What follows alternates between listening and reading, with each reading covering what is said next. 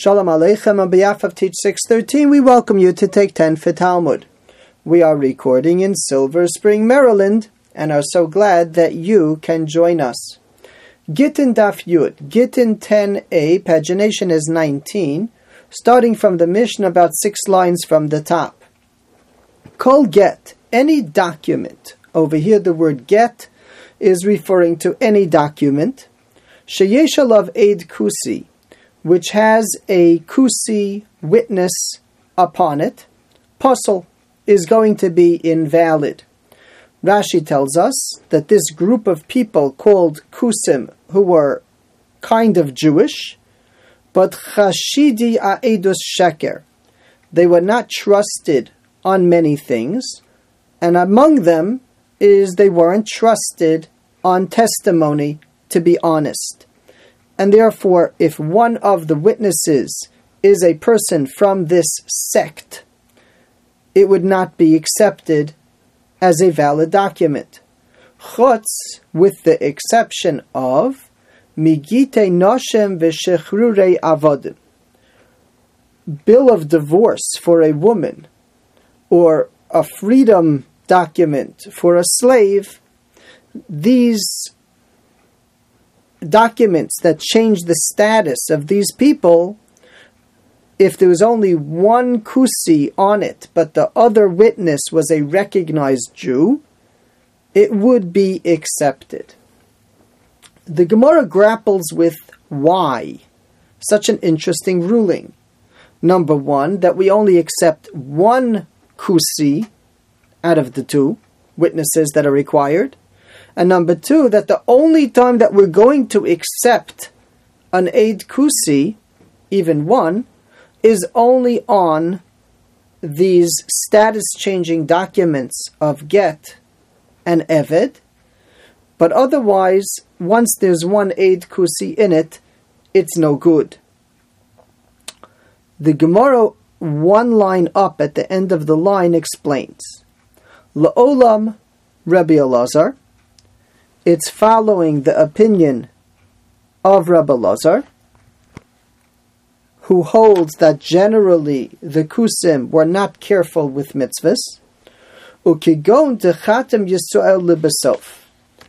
the example here is that the Yisrael, the good known Jew, signed after him. De'ilav de kusi chaver have, if not for the fact that this particular kusi is a person of good repute, lo machtim le mikame, the Jew would never have allowed the kusi to sign before him as an act of prestige. He wouldn't have allowed him to sign first. Apparently, this kusi, even though he's part of that sect, but he was known as an observant Jew, and that's his status in this document. And therefore, as long as one of them is a known Jew, the Kusi, if he's configured as signing first and the other Jew signing second, would be accepted as the second required witness.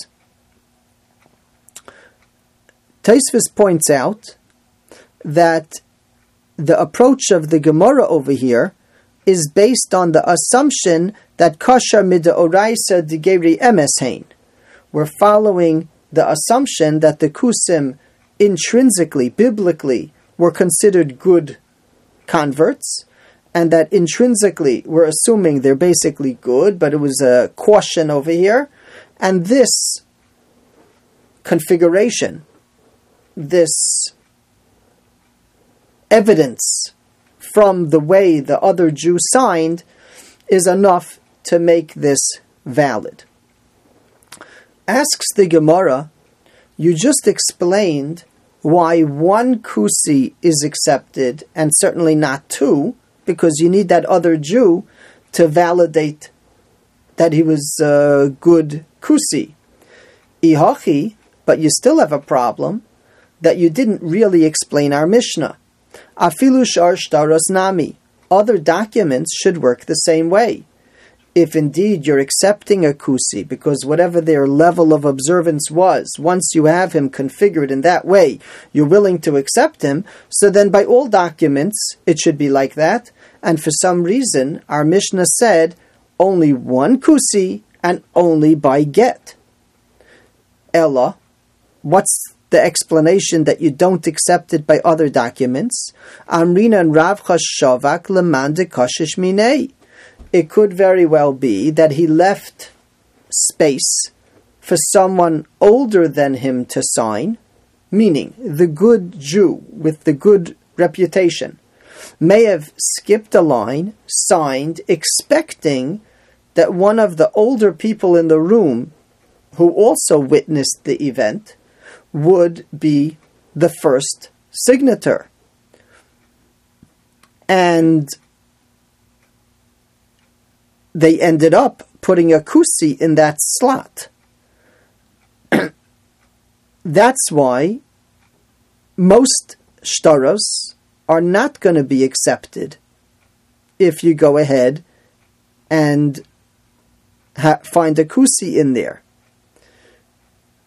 But by get, it's going to be accepted. Asks the Gemara, Hachanami, by a get also. Why don't you have to worry?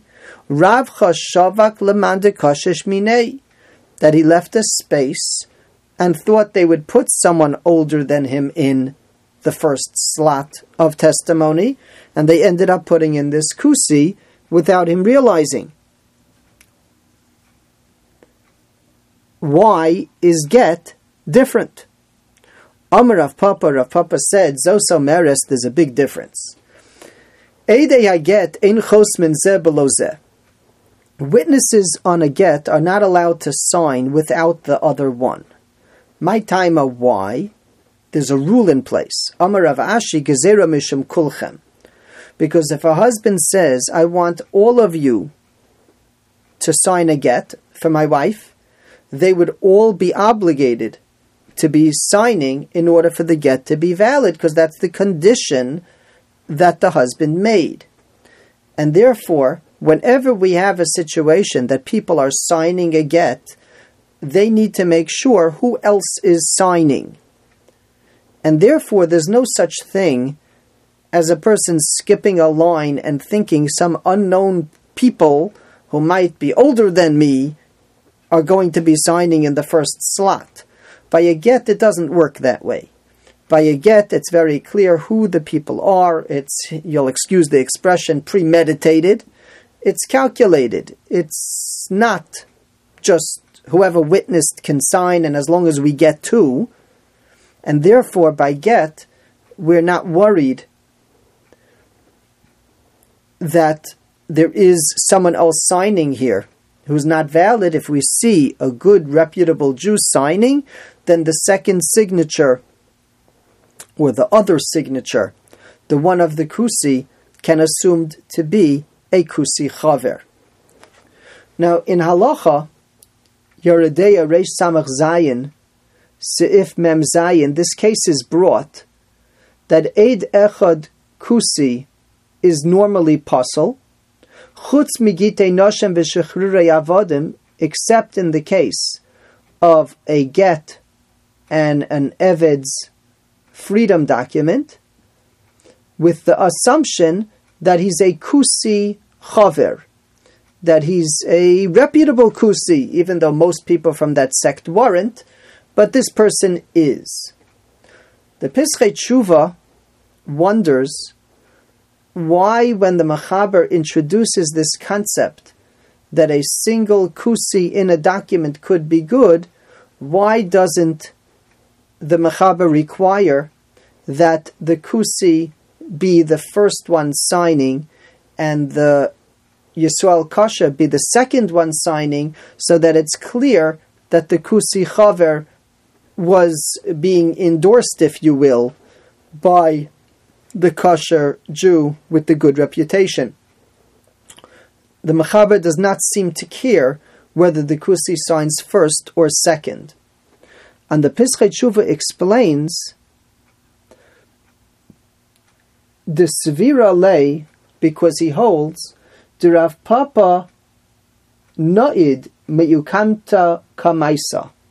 That Rav Papa's answer is so good that it does not require the initial suggestion that the Kusi was signed first and the Yisrael Kasher second. Rav Papa's concept is so good that one witness by get will not sign without the other. They all have to be present. As Rav Ashi explained, Gezerah Misham Kulchem, we're worried about a case where they all are obligated to sign the get. So they ask and clarify who needs to sign, who is going to be signing before they do any signing. Once you have that principle in place, it really makes no difference whether the Yisrael signed first or the Kusi signed first. Either way, the Yisrael signature over here is evidence that the group that will be signing met with his approval. And therefore, even if the Kusi would sign second, the Pischei Tshuva maintains, it would also have this affirmation that we were looking for, that the Yisrael Kasher was recognizing the Kusi as a Kusi Chaver.